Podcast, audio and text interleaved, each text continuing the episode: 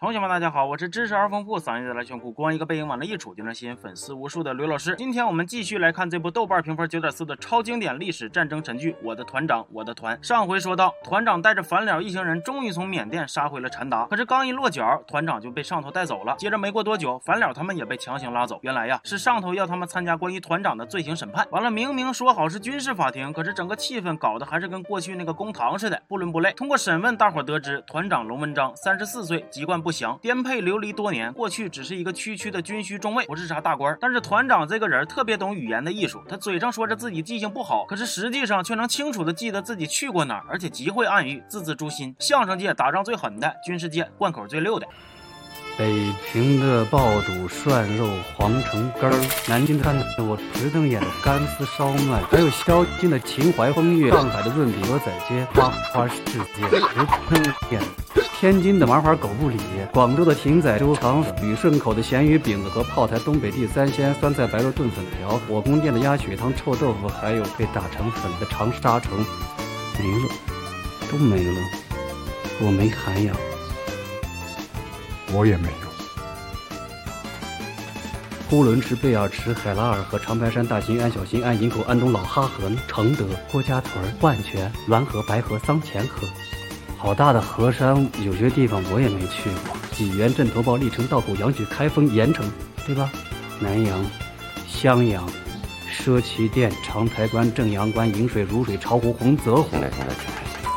除了在法庭上饶舌，团长还现场表演了招魂热舞，装疯卖傻，跟于师长各种过招。团里的兄弟们也都帮忙说好话，可惜未遂。最后还是靠着他们平时最喜欢挖苦调侃的阿义，以退为进，正话反说的灵魂一哭，缓和了局面。审讯暂时结束，反了他们被送了回去，继续过去的生活。某天晚上，反了突然发现，之前在混战中被当成尸体推下竹筏的豆饼突然回来了，只是他已经身受重伤，看起来没有几天好活了。但是大伙没想到，阿义居然又靠着哭把豆饼给救了。他跟来视察的唐副师长哭惨，一。直假模假样的唐副师长就不得不主动送豆饼去美国人援建的医院。阿义一个靠着眼泪就能打天下的男人。另一头，于孝清带走团长，说要毙了他。团长极力请求，希望于师长能给他一个团，哪怕就是这个残兵败将的川军团，再给他足够的物资，他定要再带着兄弟们杀上南天门。于孝清同意了，团长也就正式回归了。迷龙媳妇看见团长之后，本来想举家搬迁的他，非常识趣且体面的主动说了离开。其实这位小娘子也是非常聪明大气的。在新川军团的授旗仪式上，团长在于孝清。他们那些领导眼前大摇大摆的带着兄弟们走了岔路，他们上了祭旗坡，他们看见了自己当年浴血奋战的南天门，看见了日本人在山上筑房修工事，也看见了日军正在对着他们那些牺牲了的兄弟们掘坟鞭尸。其实于孝清给他们组的那些新团员，与其说是兵，不如说是难民。反了直截了当说出了真相，他们这所谓的川军团，就是被于孝清利用的命。说破天也就是一支有功劳就得让，有困难就得上的炮灰团。但是团长不怕，他还是想尽办法拉拢其他能打仗的士兵加入，比如增加伙食吸引力。毕竟爱因斯坦说了，想抓住男人的心，就得先抓住男人的胃。另一边，在街上摸鱼的反脸再度见到了小醉儿，为了不给小醉儿留念想，反脸还拿别人儿子装自己的来骗他。可惜老天压根就没给他们多少时间矫情。日本人的炮此刻突然响了起来，原来日军居然突破了江岸防线，反脸他们必须马上赶回驻地。你不要死！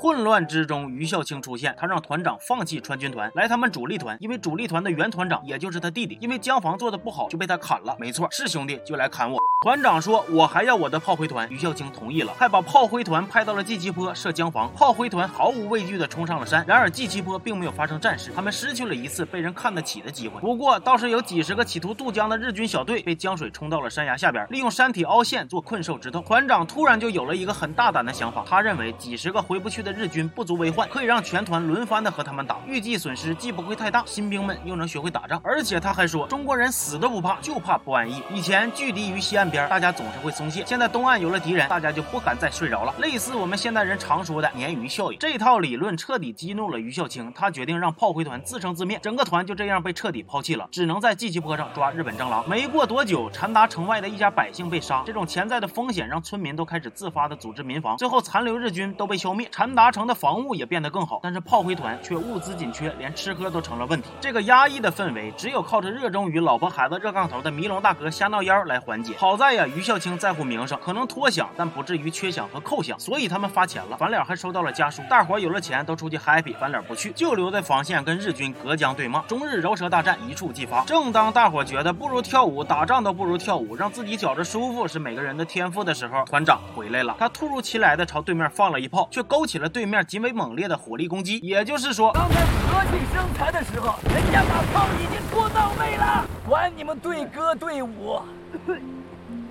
他们炮轰过来的时候，你们拿什么还击？你们已经被耍过多少回了？少被耍一回，都是服气的。我见了你们，这疼，非常非常的疼。不用治，这倒不疼了。你们都有这，什么时候也用一用啊？最近禅达的街上，经常会看到背着书的青年学生，这些人也被叫做赤色分子。其中有一个非常喜欢呜呜喳喳的演讲、灌鸡汤、死读书、讲大道理的小书虫，很想加入队伍，被团长和反脸给强硬的拒绝了。小书虫说：“你们拒绝我没事就我自己个儿，我也要打到江的那边。我知道有一条路能过江，我行，我能，我可以。”这种执着的劲头很触动团长和反脸。反脸以想找个妹妹深入交流、解除心中的困惑为由，跟团长请假。团长批了，他扭头就钻进了小醉家，但居然是想当逃兵了。小醉知道了。之后没问为啥，也没嫌弃他窝囊，直接拿出了全部家当给反脸跑路。哎呀，反脸啊，你呀，居然混到用妹子卖身的钱，还用了两次，你呀，这事儿办的太失败了。反脸打算过江去江西边的和顺镇，可是没逃半个小时就被发现了，还被逼到了绝路。最后他选择一声怒吼，纵身一跳，连追兵们都不禁为这个逃兵不怕死的勇气所震撼、所感动，然后用十字架给他五花大绑捡回来了。反脸变成了逃兵，要被绑着示众，让他活活的渴死、饿死，以儆效尤。在这饱受折磨的几天内，反脸看见了来送吃的但是未遂的迷龙和兽医，看见了对自己失望的团长，看见了深情的小醉，而自己也终于在濒死之时，勇敢的说出了告白：“我是你爷们儿，你爷们儿靠得住。你知道男人的，男人就活张脸，总是装着自个儿了不起，要装不成了，不就活不成了吗？走吧。”我不去，我不去看你，就因为我觉得丢人。我不是觉得你丢人，那你爷们说话就算数。绑两天放去之后，第一件事就看你去，咱也弄张大床，弄个大房子。他还看见了晚了一年多才来的美军援助，在他面前交接，最好的武器都给了主力团，而自己的弟兄虽然只能捡破烂，但炮灰团总算是人手一支枪了。兄弟们领完物资都看着他不想走，团长瞅着反脸是又来气又不甘心。他不相信反脸会当逃兵，他翻出了反脸的家书，才明白原来反脸的爹妈来了，就在西岸的和顺镇。得知真相的团长把反脸给救了下来，甚至还决定要带着炮灰团的心腹弟兄们过江帮反脸接回爸妈。这十几个人靠着狗狗的帮助成功渡了江，还在深山里见到了当地的村民。村民却说和顺镇已经被日本人招安了，而反脸成了代理保长的儿子。反脸他爹是文化人，是一个即使颠沛流离、四处逃难也要带着书的文化人，是个骂了那么多年汉奸卖国贼，后来却为了保住书宁愿自己做汉奸的文化人。在救反脸爹妈的过程中，他们和日军展开了交火。危急之下，有一队友军神兵天将，比如一个硬核的中单法师啊大师，还有之前那个小书虫。没错，他真的成功渡江了，还真的当了军人。话外音说，我们眼前的家伙。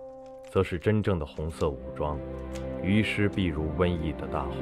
私下闲聊时，我们提到过这些在沦陷区与世隔绝、永不言退的疯子。